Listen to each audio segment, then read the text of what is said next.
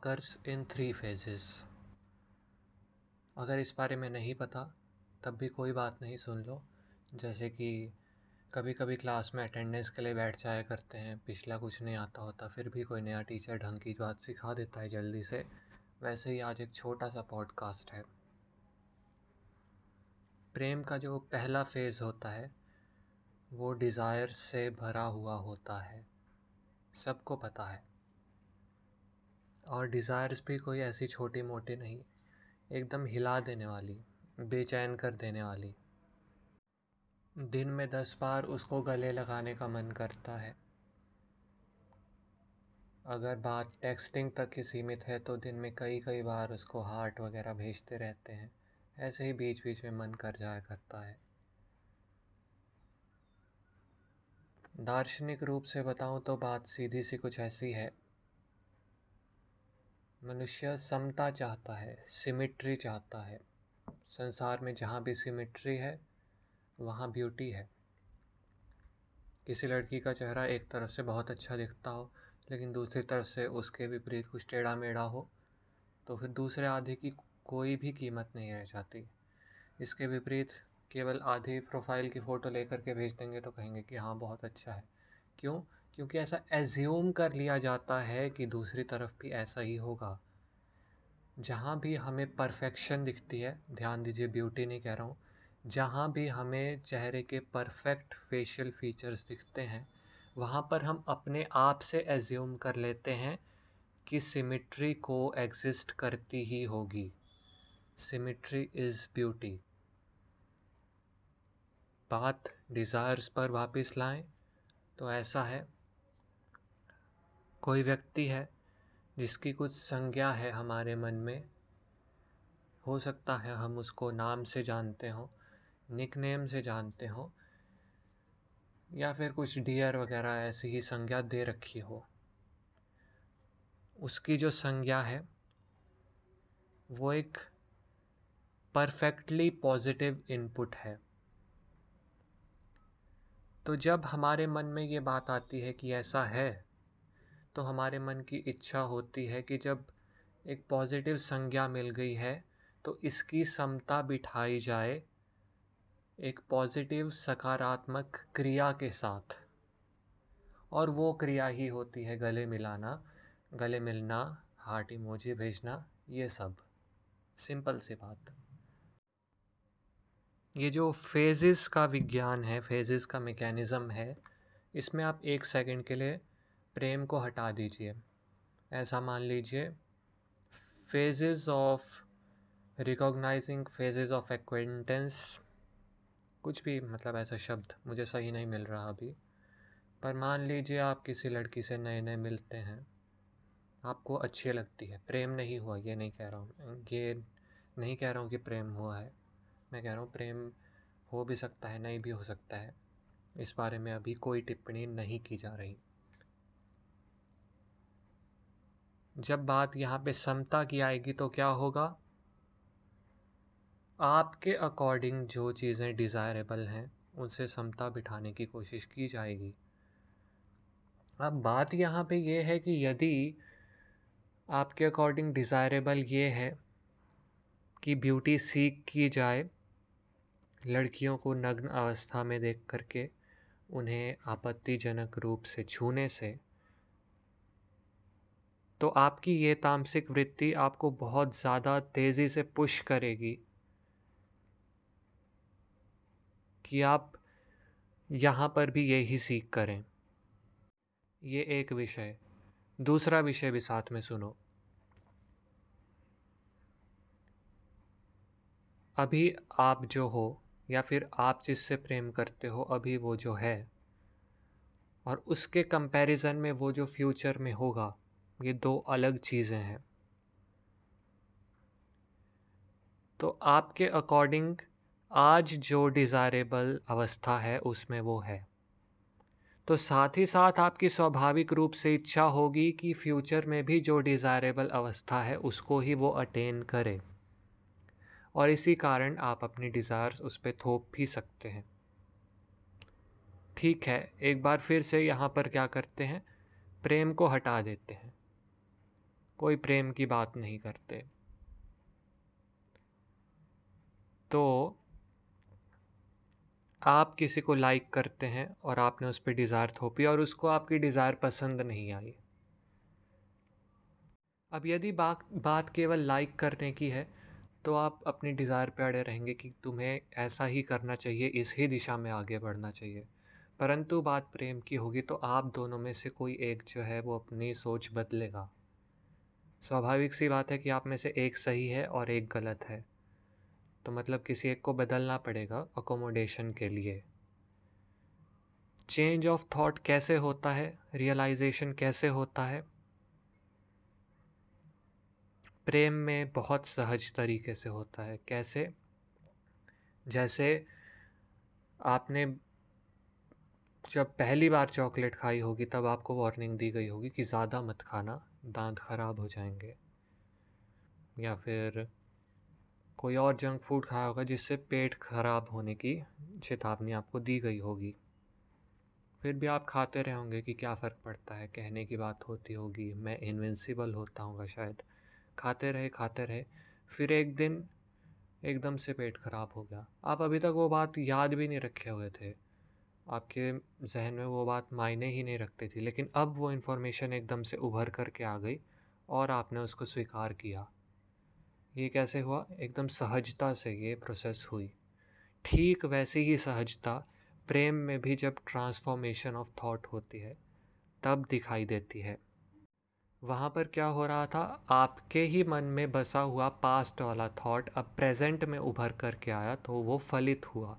बीज था, फलित हुआ। परंतु यहाँ तो प्रेजेंट में ही कुछ काउंसलिंग की गई और उससे ही हमारा थॉट बदल गया और थॉट किस लिए बदल गया? फ्यूचर की डायरेक्शन के लिए। ये तो विचित्र सी बात है। रहस्य बताता हूँ। प्रेम में समय को चीर करके पार करने की क्षमता होती है। आप कितने भी बूढ़े हो जाओ, यदि आपने एक बार सच्चा प्रेम किया है तो आप 80 साल की उम्र में भी उस बात को अच्छे से याद कर सकते हो। बल्कि ऐसा देखा गया है कि कई बूढ़े जो हैं सठिया जाते हैं, बोलते हैं, उन्हें ये नहीं याद रहता कि अभी पाँच मिनट पहले मैं क्या कर रहा था। पर अचानक से बचपन की बड़ी मीठी मीठी यादें उन्हें याद आने लगती हैं। आपने भी ऑब्ज़र्व किया होगा। याद आना तो एक बात है, वो मैकेनिकल एस्पेक्ट है। पर साथ ही विशेषता ये है कि जब वो याद आती है तो अनुभूति पूरी तरह से उभर कर के आ जाती है। कितनी भी बार याद करो, रस मिलता है पूरा।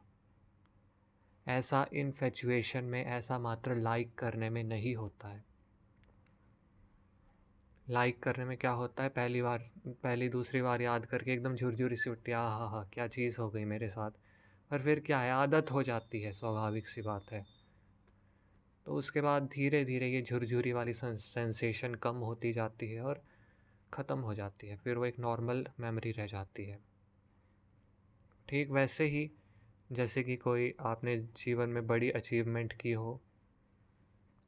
तो फिर पहले पहले तो लगे कि हाँ मैंने बहुत बड़ा काम किया, पर आप जीवन के सफ़र में आगे बढ़ते जाएँगे तो कहेंगे कि कुछ नहीं है। क्यों? क्योंकि उस मेमोरी को डाइल्यूट कर दिया है और अन्य मेमोरीज़ ने। और एक और बात देखिए, जैसे आप शराब आदि के नशे में हो तो फिर फिर से डाइल्यूशन हो जाएगी, वो अनुभूति उतने अच्छे से नहीं उठेगी। शराब तो जानी ही इसलिए जाती है कि वो सीएनएस को डिप्रेस कर देती है। जो यूफोरिया आता है वो इसलिए होता है क्योंकि आप अपने दिमाग की सोच से नफ़रत करते हैं और आपके दिमाग की एक्टिविटी कम हो गई, इसलिए आपको टेम्प्ररली अच्छा लगता है। जबकि प्रेम इसके ठीक विपरीत है। प्रेम आपको आपके ही दिमाग की ब्यूटी दिखा देता है। दिखा देता है कि आपके दिमाग में इतना रस है। जैसे हमने एक एपिसोड में बताया था, कैसे प्रेम से प्रेम कर सकते हैं, वैसे ही अपने डिज़ायर को काम का स्रोत ना बनाए, आप अपने डिज़ायर से भी प्रेम कर सकते हैं, उसमें भी रस है। शराब आदि और फिर जो अचीवमेंट्स की, ये सब क्या है? घमंड अचीवमेंट्स का तो ये सब के सब तमस हैं। इसके विपरीत जितनी अधिक आपके जीवन में सात्विकता होगी, उतना ही ये सब सरल होगा। इसका एक अच्छा अभ्यास है भक्ति। और मैंने खुदा और मोहब्बत सीरियल भी रिकमेंड किया था, उसमें भी यही था। वो जो हीरो होता है, उसका जीवन हद से ज़्यादा सिंपल हो जाता है, इसलिए डाइल्यूट करने के लिए कुछ होता ही नहीं। जो कुछ होता है डायरेक्टेड होता है, प्रेम से। मैं आप लोगों की रिस्पेक्ट भी इसीलिए ही करता हूँ। आप लोग क्या हो? कुछ ऐसे लोग जो कि अपनी डिज़ायर्स को समझते हो।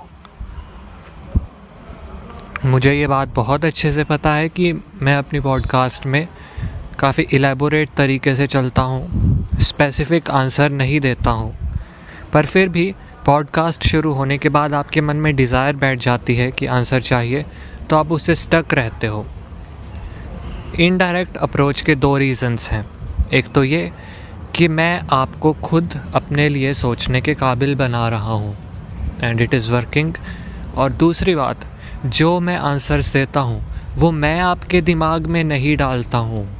बहुत ध्यान से सोचो। जो आंसर्स आपको यहाँ से मिलते हैं, वो आपके ही खुद के अंदर से निकलते हैं। वो आपके अंतर मन का अंग हैं। आपके अंदर जो आनंद कोश की राशि है, वो ही बुद्धि रस बन कर के बाहर आ जाती है। वास्तविकता तो ये है कि कामनाओं से किसी भी प्रकार का हमें द्वेष ही नहीं है। भगवान श्री कृष्ण ने जैसे श्रीमद् भागवत गीता कही है, वैसे ही एक अन्य उपलक्ष्य पे और उपदेश दिया है, जिसका नाम ही काम गीता है। काम गीता का सार क्या है? कि कामनाएँ पूरे करने में कोई दोष नहीं है, परंतु उनमें ममत्व रखने में है। ममत्व यानी ममता तत्व। भगवान श्री कृष्ण ने स्वयं ये वर्डिंग यूज़ की है।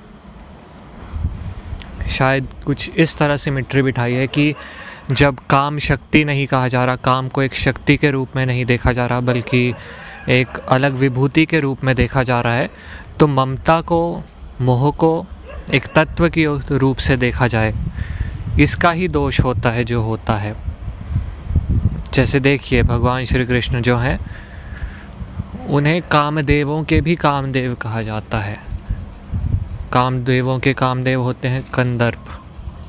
कुछ लोग कहते हैं कि कंदर्प ही कामदेव होते हैं, पर जो भी है, आगे फिर ये भी मिलता है कि एक करोड़ कंदर्पों के बराबर भगवान श्री कृष्ण कमनीय है, काम रखने योग्य हैं। भगवान श्री कृष्ण का एक बड़ा ही प्यारा सा किस्सा है। मोस्ट प्रोबेबली ये श्रीमद् भागवत में है। श्री कृष्ण के पीछे पूतना आई थी और एक दो असुर भी आ गए थे मतलब बचपन में ही बहुत जल्दी जल्दी आ गए थे जब वो छोटे थे उस आयु में। तो उस टाइम क्या हुआ था? यशोदा जी घबरा गई थी तो मिलजुल करके सोच समझ के ये व्यवस्था की कि भगवान श्री कृष्ण को रात को घर में नहीं सुलाएँगे, बल्कि गौशाला में ही एक कोने में, एक, कोने में रख देंगे। कैसा कोना? गायों के मक्खन के मटके होते हैं, उनको ले जाना होता है, एक गाड़ी पर रख करके तो उस गाड़ी के ऊपर खूब सारे खाली मटके रख दिए कि छाया तक, सूरज की रोशनी तक ना पहुँचने पाए, वहाँ पर नीचे भगवान श्री कृष्ण को रख दिया। फिर क्या हुआ? भगवान श्री कृष्ण की नींद रात के तीन बजे खुली। खुली कैसे? सपने देख रहे थे, सपने में कुछ माखन खा रहे थे तो ऐसे ही नींद खुल गई कि कहीं से सब कॉन्शियस माइंड से बात उठी कि मैं भी तो मक्खन की मटकियों के नीचे हूँ। तो उठे, पहले हल्का सा रोए और फिर उसके बाद खुद अपना मनोबल बनाया और वो जो गाड़ी थी उसको लात मारने लगे। फिर उसके बाद वो जो मटके थे, ताश की गड्डी की तरह एक के ऊपर एक चढ़ाए हुए थे, सारे के सारे गिर गए, ज़ोर के धमाके हुए। पूरा का पूरा शहर जाग गया, सारे लोगों में अफरा तफरी मच गई कि ये कहाँ से आ रही है आवाज़। और इधर इतने में कृष्ण जी को क्या हुआ? देख लिया कि भाई मक्खन तो मिला नहीं। अभी जो हो रहा है, उससे ज़्यादा आराम तो नींद के टाइम था। उसमें मक्खन का आभास तो मिल ही जा रहा था कम से कम। और फिर थोड़ा मेहनत की थी लात मारने में तो फिर थक भी गए थे। तो इस तरह वो सो गए। और फिर जब सारे लोग आके इकट्ठे हुए तो देखा कि कुछ भी नहीं है यहाँ पे। कोई दैत्य नहीं आया, कोई चुड़ैल नहीं आई। फिर उसके बाद बहुत रहस्य की बात बन गई है। पर मूलतः यहाँ पे हुआ क्या है? भगवान श्री कृष्ण को ये काम भाव आया कि माखन चाहिए माखन चाहिए तो उसकी पूर्ति के लिए जो करना था, उसे एकदम से करने में लग गए। फिर उसके बाद मटके गिरा लिए तो ये नहीं कि इस चिंता में बैठ गए कि अरे मक्खन तो मिला ही नहीं, अब क्या करूँ, अब और क्या करूँ। फिर ये भाव आया कि भाई इससे ज़्यादा आराम तो मुझे तब मिल रहा था जब मैं सपने में था, उस टाइम कामना पूर्ति ज़्यादा सरलता से हो रही थी तो वहाँ से कर लिया। तो क्या है? जो काम है, उसमें ममत्व नहीं रखा, उसमें अपनापन नहीं रखा कि मुझे ये ही पूरा करना है। काम जो है वो एक साधन मात्र है। हमें कहीं पहुँचाने का। देखा जाए तो हम सब की समस्या क्या है? सही चीज़ों की कामना ही नहीं है। कामना ये बेकार के इधर उधर के काम करने की है, लेकिन कभी ये ख्याल नहीं आता कि चलो और मेहनत से काम करते हैं, पढ़ाई करते हैं, ये सब। इनके प्रति काम नहीं उठता। क्यों? क्योंकि हमें काम से आसक्ति है। वास्तविकता तो ये है कि अगर आप एक दिन तीन चार घंटे कुछ भी ना करो, ऐसे ही खाली बैठे रहो, खुद को सोने भी ना दो।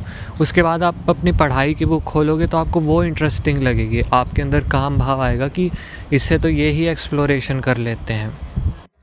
सुदामा जब आया तो क्या किया? बस फटाफट चल पड़े। एकदम से डिज़ायर आई कि हाँ आप तो मिलेंगे मिलेंगे, मज़ा आएगा, मज़ा आने से, मज़ा आने का काम आया मन में।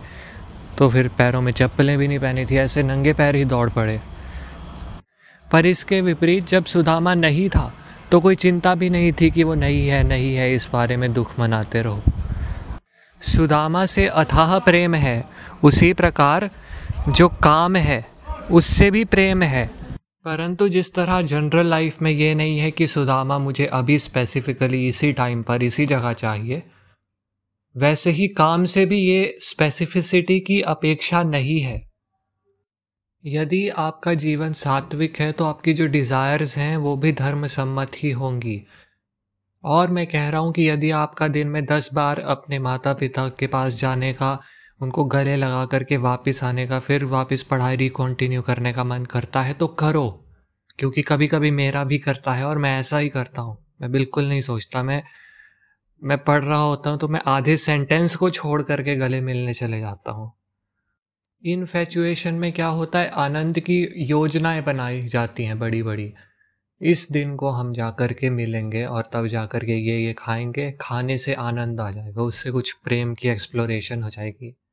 उससे खाने की एक्सप्लोरेशन होती है, प्रेम की नहीं होती। साथ में फिर पार्टी करेंगे। तो उसमें भी हमारे कुछ डोपामिन हार्मोन निकल आता है, उससे प्रेम का कोई भी लेना देना ही नहीं है। प्रेम का जब अस्तित्व अंदर बहुत सहज रूप से है तो उसका बाहर प्रकाशित होने की प्रक्रिया वो भी तो सहज होनी ही चाहिए। डिप्रेशन के बारे में एक वाक्य आपको सुना रहा हूँ, बहुत विचार योग्य है। ऐसे डिप्रेशन की बात नहीं कर रहा जो किसी भारी ट्रॉमा से होता है, बल्कि ये जो जनरल आजकल लोगों को बिना किसी कारण किया छोटे छोटे क्रॉनिक स्ट्रेस से होता है। डिप्रेशन ऐसी अवस्था है, जब हमारे माइंड को ये बात समझ आ जाती है कि मेरी जो इच्छाएँ हैं, उनको मैं खुद ही खुद को पूरा करने नहीं दे रहा। सबसे खुश कौन है? कुछ लोग कहते हैं कि जो ये गरीब मॉन्क्स वगैरह होते हैं, ये सबसे खुश हैं। नहीं, हमने तो उनको भी सैड देखा है। कई मॉन्क्स आपको पता है सुसाइड करते हैं, कई सन्यासी भी करते हैं। पैसे से कोई लेना देना नहीं है सक्सेस से कोई लेना देना नहीं है। फिर कुछ लोग कहते हैं कि desires is the cause of all desires are the cause of all miseries desires ही मत रखो। पर नहीं, जो छोटे बच्चे होते हैं, उनको तो दिन में इतनी सारी डिज़ायर्स आती रहती हैं, यहाँ क्रॉल करके जाना है, ये खाना है, मम्मी के बाल खींचने हैं, ये सब। और वो उनको पूरा कर लेते हैं। काम आया, उसको पूरा किया। ये है प्रसन्नता। और इसके विपरीत ऐसे ही कुछ लोग जो हैं, बड़े हो जाते हैं सक्सेसफुल होते हैं या नहीं होते हैं। कुछ लोग खूब मेहनत करते हैं, उनको पैशन है उनका। उसमें पैसा कमाए, कोई फ़र्क नहीं पड़ता। पैशन पूरा हो रहा है, इसमें आनंद है। पैसों की ओर वो लोग देखते तक नहीं।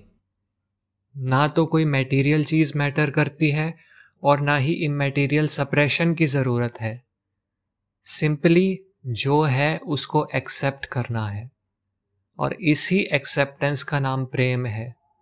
प्रेम मटेरियल चीज़ों की एक्सेप्टेंस नहीं इमेटीरियल चीज़ों की एक्सेप्टेंस है। मटेरियल चीज़ों से हेट्रेड भी नहीं मटेरियल चीज़ों की इरेलेवेंस है। और मटेरियल चीज़ों की इरेलेवेंस क्यों है? क्योंकि उनकी अपेक्षा प्रेम कई गुणा रसमयी है, और रस यानी कि राधा रानी। तो निष्कर्ष में प्रेम से कहिए, राधे राधे।